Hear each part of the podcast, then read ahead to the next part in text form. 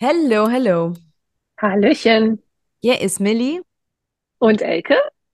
und das ist dein Podcast für neue Ideen, mehr Inspiration und Impulse für dein besseres Morgen. Hier bekommst du Themen von A bis Z und ganzheitliche Impulse, die das Know-how sowie die Energie für die Umsetzung liefern. In dieser Folge haben wir Susanna Lorenz zu Gast. Sie ist Spezialistin für gewaltfreie Kommunikation im Business und wir freuen uns, dieses Thema hier bei uns auch jetzt auszupacken. Hallo Susanne, äh, es ist so schön, dass du hier bist. Äh, stell dich nochmal ähm, vor für die Zuhörer, wer du bist, was du machst, was, äh, wofür brennst du denn? Hi, ja, schön, dass ich hier sein kann. Ja, mein Spezialgebiet ist gewaltfreie Kommunikation, weil mir einfach wichtig ist, dass Menschen öfter miteinander sprechen als übereinander. Und dazu ist es natürlich wichtig, dass man weiß, wie macht man das klar und wertschätzend, denn dann hat man auch weniger Angst, die Gespräche ja überhaupt zu führen. Und ähm, weil ich selbst jahrelang überhaupt nicht konfliktfähig war, habe ich mir das sogar selbst eben auch beigebracht mit der gewaltfreien Kommunikation. Und das gebe ich halt jetzt gerne auch weiter an ja, Führungskräfte und Menschen, die das eben auch für den Arbeitsplatz brauchen. Mhm. Finde ich total schön und so super, super wichtig. Ähm, bei UIM stehen wir alle für ein besseres Morgen und ähm, wir fragen so gerne alle unsere Gäste, ähm, was für dich denn ein besseres Morgen bedeutet. Kannst du das kurz für uns zusammenfassen? Ja, ein besseres Morgen wäre, wenn die Menschen mehr Verständnis füreinander hätten, wenn wir verstehen würden, dass wir einfach unterschiedlich ticken und dass das auch einfach parallel nebeneinander existieren kann. Und ein besseres Morgen wäre, wenn wir uns öfter mal die Zeit nehmen würden, den anderen vielleicht auch zu fragen, warum siehst du das so oder warum machst du das eigentlich so? Weil dann würden wir viel besser verstehen, was so die Hintergründe von dem anderen sind und das heißt vielleicht dann nicht unbedingt, dass wir das akzeptieren, aber vielleicht könnten wir es besser tolerieren. Und mit mehr Toleranz, ja, wird auf jeden Fall das Leben leichter. Finde ich so schön und das ist so wichtig, denn wir sind heute so verbunden mit der ganzen Welt und ich meine, es, es ist einfach schlichtweg unmöglich, dass wir alle die gleiche Meinung haben. Und sobald man das versteht, dass die Meinungen, wie du sagst, parallel existieren können und sollen, das erleichtert ja uns alle und das macht ja auch so eine harmonische, freundliche Welt. Und ich finde das echt gut, dass du das von dieser Perspektive so gesehen hast, ähm, weil heutzutage sind wir doch immer wieder so bemüht, gemocht zu werden, akzeptiert zu werden. Und wir suchen ja auch die Gleichgesinnten. Das ist ja auch fein. Äh, ich glaube, wir als soziale Wesen brauchen auch tatsächlich Gleichgesinnte. Ähm, nur ich glaube, wir wir wollen zu viele Gleichgesinnte. Also rein biologisch müssen wir nicht tausende Gleichgesinnte haben. Also super, schön. Ja. Und da hast du was ganz Wichtiges angesprochen, ne? Dieses, wir wollen gemocht werden. Das ist ja auch oft das Problem. Das war ja auch jahrelang mein Problem, warum ich eben nicht angesprochen habe, wenn mich verstört. Und das ist auch der Grund, warum viele Führungskräfte, die zum Beispiel bei mir im Training oder Coaching landen, eben auch die Gespräche gar nicht suchen, weil sie sagen, oh Gott, und was passiert dann, wenn ich das jetzt anspreche und werde ich dann als zu kritisch wahrgenommen oder vielleicht auch als pingelig? Und, und, und diese Angst, die gilt es irgendwie loszulassen, weil es, egal was du machst, es wird immer irgendjemanden geben, der das ganz toll findet und irgendjemanden, der das nicht so toll findet. Ja, und du kannst es einfach nicht allen recht machen. Mhm. Also mir ist dabei gerade noch was eingefallen, wie du das gesagt hast, auch mal also zu akzeptieren, dass wir alle unterschiedlich ticken und auch mal einfach zu fragen und zu reden. Also hier gibt es, also ich bin in Großbritannien und hier gibt es gerade so eine ganz, ganz tolle Initiative. Ich weiß nicht, ob es die in Deutschland auch gibt. Ähm, ich gucke mal hier gerade drauf. Die heißt The Human Library Readers Corner. Also das, da kannst du praktisch in Bücherei gehen. Das wird organisiert und es geht um die menschlichen Bücher. Da sitzen dann tatsächlich Menschen also die man eigentlich so als extrem bezeichnen würde, jetzt irgendwie überall gepierst und tätowiert oder ähm, ein Flüchtling oder äh, was auch immer. Und du kannst dir einen von diesen Menschen aussuchen und dich zu ihm setzen und ihm Fragen stellen. Also jede Frage ist erlaubt, um dieses gegenseitige Verständnis zu lernen. Und ähm, das machen die jetzt sogar auch online. Und das finde ich so schön und so wichtig, denn oft haben wir so viele Vorurteile. Und wenn man dann wirklich den Menschen hinter seinen Vorurteilen kennenlernt, ähm, dann sieht alles ganz anders aus. Mhm. Das, äh, ja, finde ich unheimlich schön und Toll. Mhm. müssen wir alle, dürfen wir alle mehr von machen. Habe ich gelesen, aber jetzt weiß ich leider nicht, ob ich gelesen habe, dass das jetzt eben nicht in Deutschland war. Also für dieses, mhm. dieses Konzept habe ich schon mal, schon mal gelesen, dass es das gibt. Und das finde ich auch total genial. Und ich bin ja zum Beispiel auch in Dresden ähm, unterwegs mit dem Thema halt auch mehr Leichtigkeit durch mehr Toleranz. Und da machen wir auch gewaltfreie Kommunikation. Und da geht es eben auch genau darum, ich meine, ja, du triffst auf jemanden und äh, der sagt irgendwas Rassistisches und jetzt stempelst du den gleich ab und denkst, boah, mit dem willst du gar nichts mehr zu tun haben. Und auch wenn man äh, nicht gleicher Meinung ist, kann es trotzdem sein, dass dieser rassistische Mensch ein liebevoller Vater ist, eine ganz tolle Führungskraft. Also das ist irgendwie nur so eine Facette von der Persönlichkeit. Und darum geht es halt auch. Also klar, wir müssen nicht alles akzeptieren, vielleicht sich mit dem Menschen komplett mal auseinandersetzen, wenn man das eben will und sich nicht nur darauf fokussieren. Und es muss jetzt auch gar nicht Rassismus sein. Also stellt euch auch vor, ihr seid im Konflikt mit einem Mitarbeiter, Mitarbeiterin und dieser Mensch hat halt irgendwas gemacht, was ihr ganz schrecklich findet. Und dann kann man ganz schnell sagen, oh, mit dem will ich nichts mehr zu tun haben. Man mhm. könnte aber auch sagen, auch das ist wieder nur eine Facette und dieser Mensch bringt noch so viele andere tolle Sachen mit. Warum kann ich auch da nicht wieder das Ganze betrachten einfach sagen, ja, ähm, das fand ich nicht toll, aber der Rest vom Menschen ist definitiv wertschätzbar. Also den kann man wertschätzen. Finde ich interessant. Ähm, ich weiß nicht, ob ich bei Rassismus offen bleiben würde, beziehungsweise ich weiß, dass ich das nicht machen würde. Ich habe schon tatsächlich sehr konkrete Maßnahmen ergriffen, auch im Familienkreis. Also bei mir Rassismus hat nichts zu tun, da gehen bei mir alle Türen zu. Tatsächlich muss ich jetzt so meiner Meinung sagen, ähm, und ich verstehe, was du meinst. Dieses ganzheitliche Konzept finde ich auch richtig, also finde ich wirklich wichtig.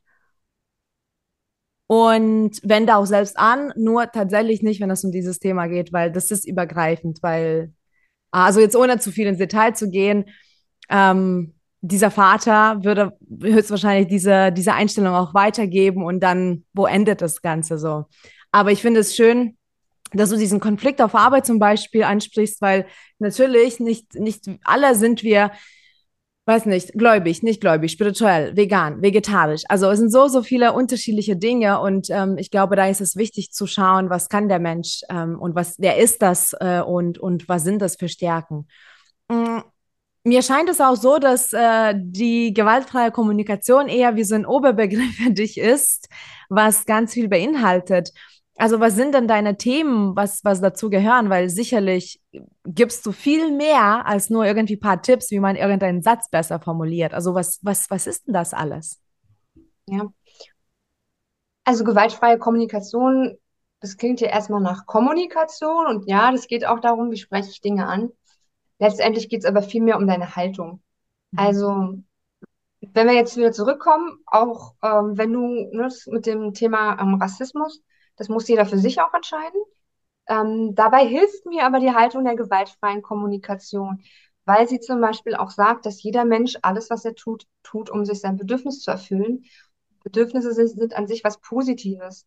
Wie wir das am Ende umsetzen, kann dann schädlich für den anderen sein. Aber mit so einer Haltung gehe ich zum Beispiel auch eher ins Gespräch. Und natürlich kommt es auch mal darauf an, was das Gesagte ist und mit wem man da spricht. Aber ich habe das dann schon geschafft, dadurch, dass ich eben gewaltfrei in das Gespräch gegangen bin, dass ich über bestimmte Fragen wie, wie kommst du zum Beispiel dazu, sowas zu sagen, was hast du für Erfahrungen gemacht? Oder auch kannst du dir vorstellen, dass es zum Beispiel, wenn es jetzt um eine Menschengruppe geht, kannst du dir auch vorstellen, dass es vielleicht gar nicht auf alle Menschen zutrifft. Ich habe das schon geschafft, dass Menschen im Gespräch verstanden haben, ah, okay, stimmt, ist ein Vorurteil. Und ich, ich kenne zwar einige aus der Menschengruppe, aber gar nicht alle auf der Welt. Und, und das ist dann halt die Kunst. Das geht aber nicht, wenn ich in dem Moment blockiert bin, weil ich sage, ich will mit der Person nichts zu tun haben, was ja auch okay ist. Ne? Mhm. Das ist auch bei mir nicht in jeder Situation so, dass ich da offen bin. Das bedeutet aber für mich, dass ähm, in meinem Coaching oder in meinem Training geht es nicht so sehr darum, das darfst du sagen und das darfst du nicht sagen, sondern eher, wenn du in dieser Haltung unterwegs bist, dann führst du Gespräche wahrscheinlich eher so. Ja? Stellst du Fragen, fragst auch nach. Und wenn du eher gewaltvoll unterwegs bist, dann hast du gar nicht so Bock auf Austausch, dann stellst du auch keine Fragen, dann sagst du auch vielleicht einfach, mach einfach so. Und damit kann man jetzt ganz viel machen. Ne? Mitarbeitergespräche, Feedbackgespräche, delegieren. So, bei mir geht es um Kommunikation in der Führung aus einer Haltung heraus, die auf Kooperation aus ist. Also äh, ich muss auch noch mal was dazu sagen, weil dir, äh, du sagst ja auch eigentlich nicht, ich akzeptiere Rassismus, sondern du sagst, ich höre, was dieser Mensch sagt und versuche dann mit ihm in Austausch zu geben, um auch eine andere Sehensweise zu zeigen. Ähm, denn ich muss sagen, ähm, ich war auch schon am anderen Ende äh, von rassistischen Kommentaren, ähm, insbesondere hier in Großbritannien, ähm, weil es ist ja meine Schuld, ähm, dass äh, der Krieg angefangen hat. Und mir ist es tatsächlich schon passiert, dass äh, ein kleiner Junge, als der herausgefunden hat, äh, durch meinen Vornamen, dass ich Deutsche bin, ähm, der hat seine Hand weggezogen und hat gesagt, ähm, mit dir schüttle ich nicht die Hand, du bist ein dreckiges deutsches Schwein. Ähm, und das tut schon weh. Mhm. Ähm, aber natürlich hast du auch recht in dem Sinne, wenn man dann darauf reagiert und sich abwendet, äh, dann ändert man ja nichts. Und ich finde, das ist gut, ähm, ins Gespräch zu kommen. Das darf aber auch beiderseitig sein. Ja, äh, natürlich. Und, genau. Und ich finde, das ist, also das Besondere finde ich, ist immer, sich immer wieder zu sagen, du entscheidest, bist du gerade in deiner Kraft, möchtest du den Austausch oder nicht? Du mhm. kannst sagen, das hat mich jetzt sehr verletzt, ich ziehe mich zurück. Du könntest auch sagen, also ich muss so an eine Situation denken mit dem Marshall Rosenberg aus dem Buch, was er beschrieben hat. Ähm, ne, der war ja Jude und saß in einem Taxi mit jemandem, der dann was Antisemitisches gesagt hat. Und dann schreibt er auch in diesem Buch, wie er erst sehr aggressive Gedanken hat und dann aber diesen Menschen fragt, was ist dir passiert, dass du sowas sagst. Und, und das ist einfach so, so machtvoll. Aber das setzt natürlich voraus, dass du selbst in dem Moment überhaupt dazu in der Lage bist. Weil klar, bist du emotional in dem Moment blockiert, dann wirst du dich darauf gar nicht einlassen. Aber wäre doch mal spannend, wenn man wirklich, wenn man wirklich offen dafür ist, zu erfahren, was ist vielleicht die Leidensgeschichte dahinter. Und dann kann man vielleicht sogar sagen, ich verstehe, dass du das so sagst. Und trotzdem ähm, finde ich das schade und ich möchte nicht, dass du das so sagst, weil ich habe mit der Geschichte gar nichts zu tun. Ja, also man kann trotzdem für sich einstehen und sagen, ich finde das nicht okay. Mhm. Ja. Ja, also ich glaube, da müssen aber auch tatsächlich beide Parteien äh, dem offen sein und ähm, ich bin jetzt tatsächlich keine Expertin in diesem Bereich. Äh, ich habe auch nur meine Erfahrungen. Ich habe auch Rassismus erlebt. Ich habe ähm, vor allem sehr viel Alltagsrassismus erlebt, was sehr ähm, klein geredet wird hier in Deutschland. Und ich werde zwar als eine weiße Europäerin, als weiße Deutsche registriert, habe aber einen litauischen Namen ähm, und bin dort geboren und aufgewachsen. Und äh, vor zehn Jahren war das nicht so ganz angenehm. Mittlerweile habe ich eine, eine dicke Haut und mittlerweile kann ich damit gut umgehen. Und ich glaube, weil ich in die Rolle auch hineingewachsen bin, bekomme ich auch gar nicht so viel ähm, davon ab mit, mittlerweile. Mm, ich war anfälliger früher, aber ähm, ich, ich weiß, wie das ist.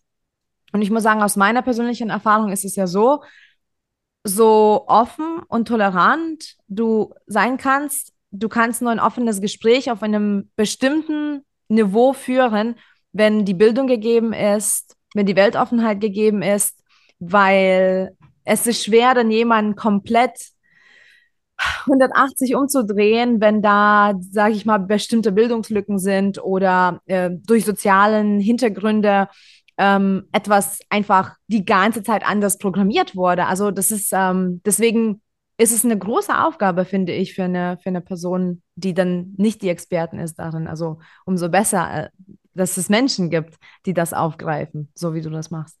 Ja, und ich würde auch gar nicht behaupten, dass das immer funktioniert. Ne? Wie du sagst, da, da gibt es natürlich auch Gründe, egal was der andere für einen Bildungsstand hat, wenn der nicht offen ist, wenn der sich vielleicht gerade freut, also der ist vielleicht drauf und jetzt hat er Glück, dass du da bist, ja, und jetzt pöbelt er vielleicht einfach rum, um seinen Frust loszuwerden, dann kannst du noch so gewaltfrei unterwegs sein. Da geht es dann ganz viel um Selbstschutz.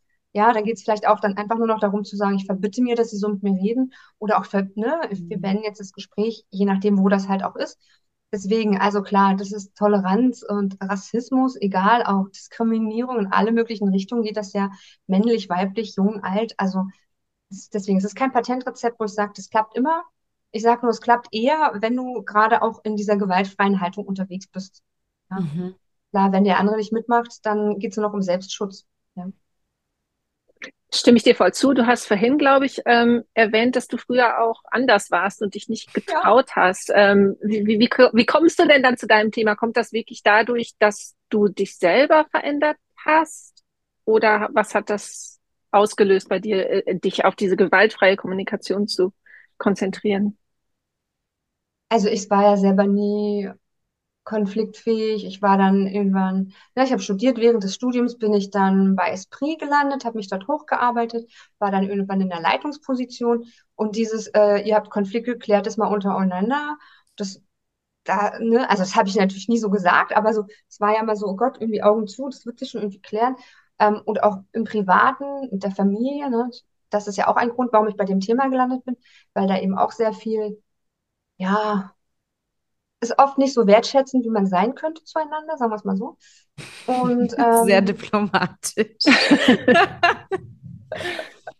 ja, und das ist halt einfach so, ich habe einfach gemerkt, wie schwierig das Leben ist, wenn man nicht Nein sagen kann, wenn man keine Grenzen setzen kann, wenn man nicht anspricht, hey, das fand ich nicht in Ordnung.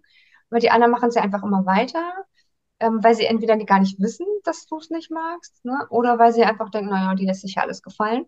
Mhm. Ähm, so dass ich einfach gemerkt habe, mein, und dann hatte ich auch, das war so auch als Teenager, junger Erwachsener, ich hatte auch so eine depressive Phase, wo ich halt auch gedacht habe, was, was kann ich denn, was kann ich denn machen? Ne? Also, weil klar, Weltschmerz war auch immer groß, ne? Also ich bin ja sehr empathisch. Das heißt, es hat mir auch immer sch oder schwer gefallen, ist mir schwer gefallen, mich so abzugrenzen von diesem ganzen Leid da draußen. Und dann habe ich irgendwann gedacht, also das klingt jetzt krass, aber ne, so bevor ich mir jetzt einen Strick nehme, weil das war auch so eine Zeit, ich muss irgendwas tun, ich muss das Ganze irgendwie anders sehen können, ich muss mich mehr abgrenzen können, muss gucken, wie kann ich meine Empathie irgendwie positiv nutzen, ohne dass ich selbst so sehr darunter leide. Ja, Spannend. Hast du dann auch dich weitergebildet in dem Bereich oder ähm, wie ist jetzt dein Werdegang gewesen dann? ja, genau. Also studiert auch Germanistik, Anglistik, weil Sprache war für mich schon immer spannend. Dann halt gemerkt, ja, mit Menschen mehr Kontakt zu haben, ist irgendwie doch das, was ich brauche. Dann war ich in der Führung auch eine längere Zeit, habe dann da irgendwann gemerkt, das passt auch nicht mehr so ganz. Bin dann raus, habe eine Weiterbildung gemacht zum Trainer und zum Coach und dann auch eine in der, im Bereich gewaltfreie Kommunikation habe ich auch eine Weiterbildung gemacht. Mhm. Also diverse Weiterbildungen. Und ähm, das Schöne an Weiterbildung ist ja, dass sie dir auch in dem Moment selber helfen. Also mir hat auch meine Coaching-Ausbildung total geholfen, so blockierende Überzeugungen irgendwie aufzulösen. Und ich bin halt so, ich bin halt kein Theoretiker, ja. Also wenn ich was lerne, dann gucke ich immer, wo passt es zu dem, was ich schon weiß. Und dann probiere ich das auch aus. Ja. Und dadurch, dass ich das dann alles ausprobiert habe, ne, auch immer gewaltfreie Kommunikation mit meiner Mutter und so, ähm, das war früher immer die größte Herausforderung überhaupt. Ähm, und das klappt und ich habe echt, ich hatte eine richtig, richtig miese Beziehung zu meiner Mama und die ist jetzt mittlerweile wirklich schön, ja. Was nicht heißt, Mhm. dass sie nicht teilweise immer noch rumpöbelt mit mir, aber ich gehe da anders um, ja. Und ich sage dann, äh, das kannst du auch anders sagen oder ich möchte nicht, dass du so mit mir redest. Ähm, und das heißt, da sehe ich auch die größte Veränderung. Ja. Und deswegen alle Weiterbildungen, die ich gemacht habe, haben einfach dazu beigetragen, dass ich jetzt konfliktfähig bin. Ja. Ja. Ich bin Ja. 44 und kann jetzt sagen, ich bin erwachsen und ich kann mit Konflikten umgehen. Ja. Und ich renne nicht mehr davon und stecke nicht mehr den Kopf in den Sand. Spannend. Also dieses Wort Konflikt, konfliktfähig finde ich auch wirklich interessant. Konfliktfähig ist eine schöne Sache. Was denkst du, was sind so die drei Kernschritte oder drei wichtigsten Punkte, die du gelernt hast, die du umsetzt, die du vielleicht täglich umsetzt, um äh, konfliktfähiger zu sein? Also vielleicht auch fünf, ich weiß ja nicht, vielleicht gibt es eine Handvoll, aber so, so ein paar griffige Tipps. Hast du da was für uns? Ja, am Anfang habe ich ja zum Beispiel schon gesagt, ne, dieses Verstehen, dass der andere anders tickt. Ja, und eben nicht mehr nur von seiner eigenen Insel ausgehen, ja, also eigene Erfahrungen, eigene Werte. Ähm, also wissen, okay, ich mache das so mit gutem Gewissen, der andere macht das anders, meint es auch nicht böse, der denkt halt an sich, vielleicht denkt er in dem Moment nicht an mich. Also wir sprechen da auch von Perspektivwechsel, ne? Oder ähm, Fremdeinfühlung in der gewaltfreien Kommunikation. Selbst wenn ich noch nicht weiß, was dahinter steckt, ich mache mir bewusst, da steckt irgendwas dahinter und da steckt nicht dahinter, der macht das absichtlich, um mich zu ärgern. Das machen die Leute in den wenigsten Fällen. Ähm, das Zweite ist, das erwächst dann auch daraus, was macht mich konfliktfähiger, dass ich hingehe und frage, wie hast du das gemeint? Ja? Oder dass ich eben auch eben, ne, weil in unserem Kopf erzählen wir uns ja ganz schnell Geschichten. Hat jemand was gesagt? Oh, der ist gegen uns. Ja, oder er will uns provozieren. Ja, also auch da nachfragen, wie hast du das gemeint? Ähm, das ist so das Zweite. Und das Dritte, was mir auch unheimlich gut ähm, hilft, ist auch aus der gewaltfreien Kommunikation. Da unterscheiden wir halt zwischen beobachten und bewerten. Und das ist also alles ganz eng auch miteinander verknüpft. Weil das heißt also, in dem Moment, wo ich zum Beispiel jemandem eine E-Mail schreibe und ich bekomme keine Antwort, kann ich mich ja einfach auf diese Fakten fokussieren. Ich schreibe eine E-Mail.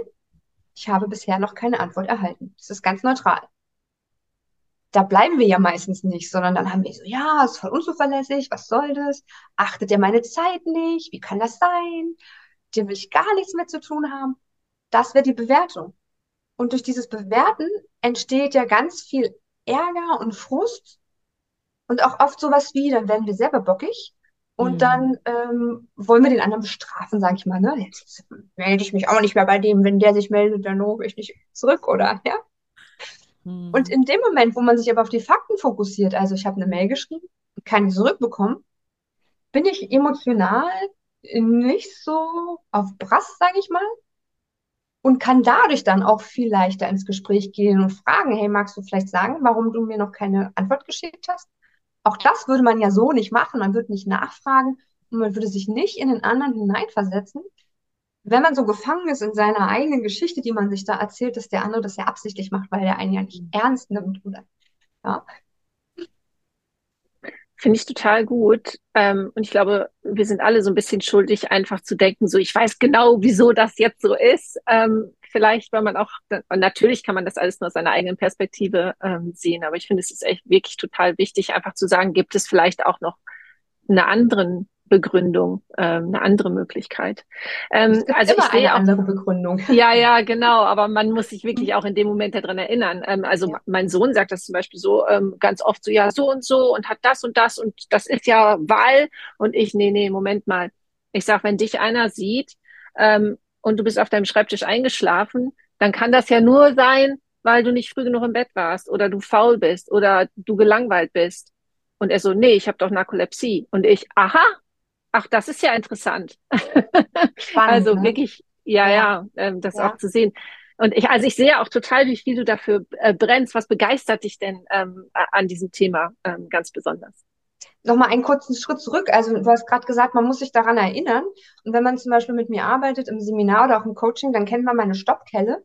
Ähm, die Stoppkelle, die ähm, ah. auch einfach als Erinnerung gedacht ist. Das heißt, die, du läufst jetzt nicht mit einer Stoppkelle durch die Gegend, sondern du hast die im Kopf und du erinnerst dich daran, also wenn du merkst, wie du Puls kriegst, ja, und du hast schon so, äh, da kommen schon diese, ich sag mal, aggressiven Gedanken, dann erinnerst du dich daran, dich zu stoppen.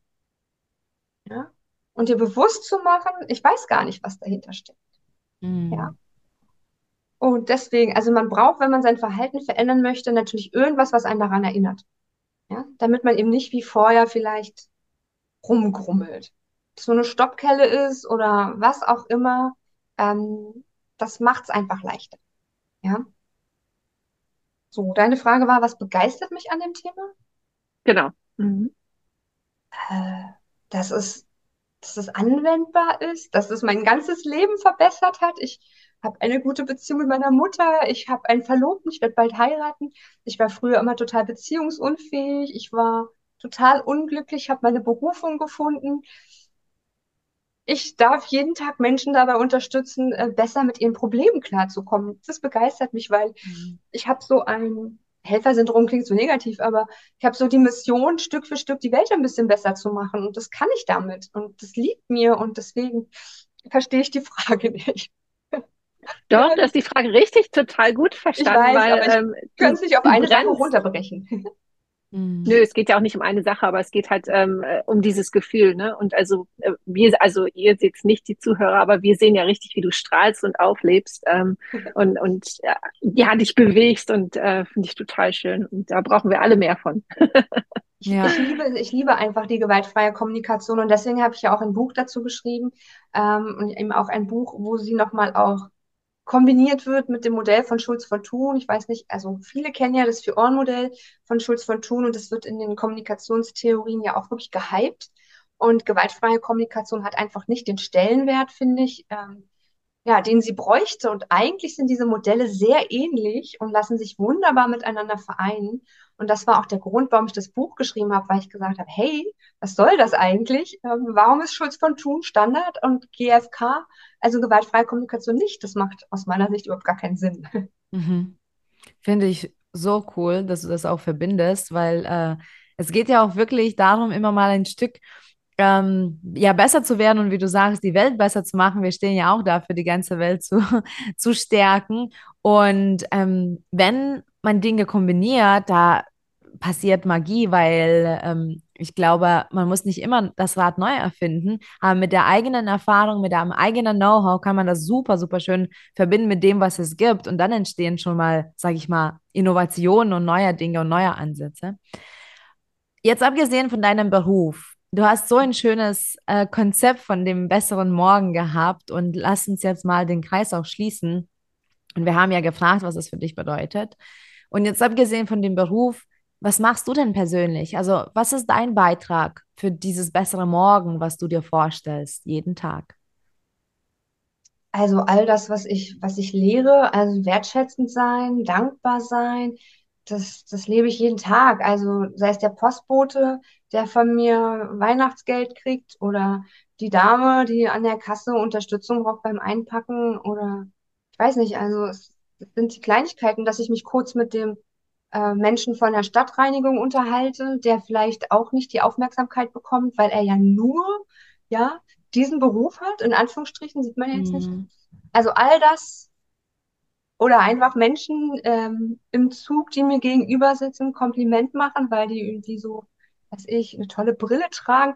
Also all das, wir, wir haben jeden Tag so viele Möglichkeiten, da Freude zu verteilen. Wenn wir jemanden anlächeln, der gerade rummelig aussieht oder was auch immer. Und, und das, das macht mich total glücklich, weil so kann ich jeden Tag so ein bisschen was bewirken. Und wenn, selbst wenn das vielleicht nur kurz anhält, die Leute haben eine bessere Stimmung und vielleicht gehen sie mit der besseren Stimmung jetzt auch durch die Welt und stecken auch andere Leute wieder an. Finde ich so schön. Und Susanne, wir sind Fans. Wir finden dich mega, mega toll. und du strahlst auch echt so viel, du strahlst das auch alles aus, so viel Liebe und so viel Wertschätzung. Ähm, wenn unsere Zuhörer jetzt mit dir in Kontakt treten wollen, mehr über dich und dein, äh, dein Buch oder Bücher herausfinden wollen, wie finden sie dich? Genau, also wirksam-kommunizieren.de heißt die Webseite und da findet man alles. Da findet man die Kontaktdaten, da findet man die Social Media Kanäle, da hat man den Link zum Buch. Also alles, also wirksam-kommunizieren.de, da findet ihr mich und könnt euch mit mir vernetzen.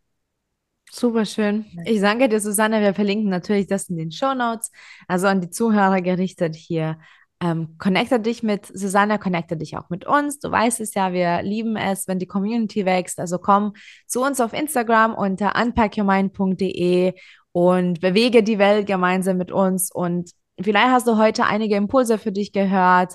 Dann wende sie auch an. Äh, die gewaltfreie Kommunikation ist so ein schönes Tool. Und wie du gerade bei der letzten Antwort von Susanne gehört hast, es geht auch um die Kleinigkeiten. Es muss ja nicht immer gleich sein, dass du die ganze Welt per Fingerschnipsen veränderst.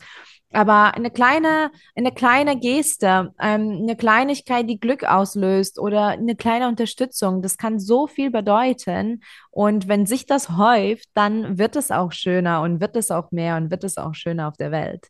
Also danke dir fürs Dabeisein. Wir freuen uns, dir diese Impulse zu geben für dein besseres Morgen. Lass uns weiterhin gemeinsam wachsen und so die Welt verbessern. Danke und bis bald.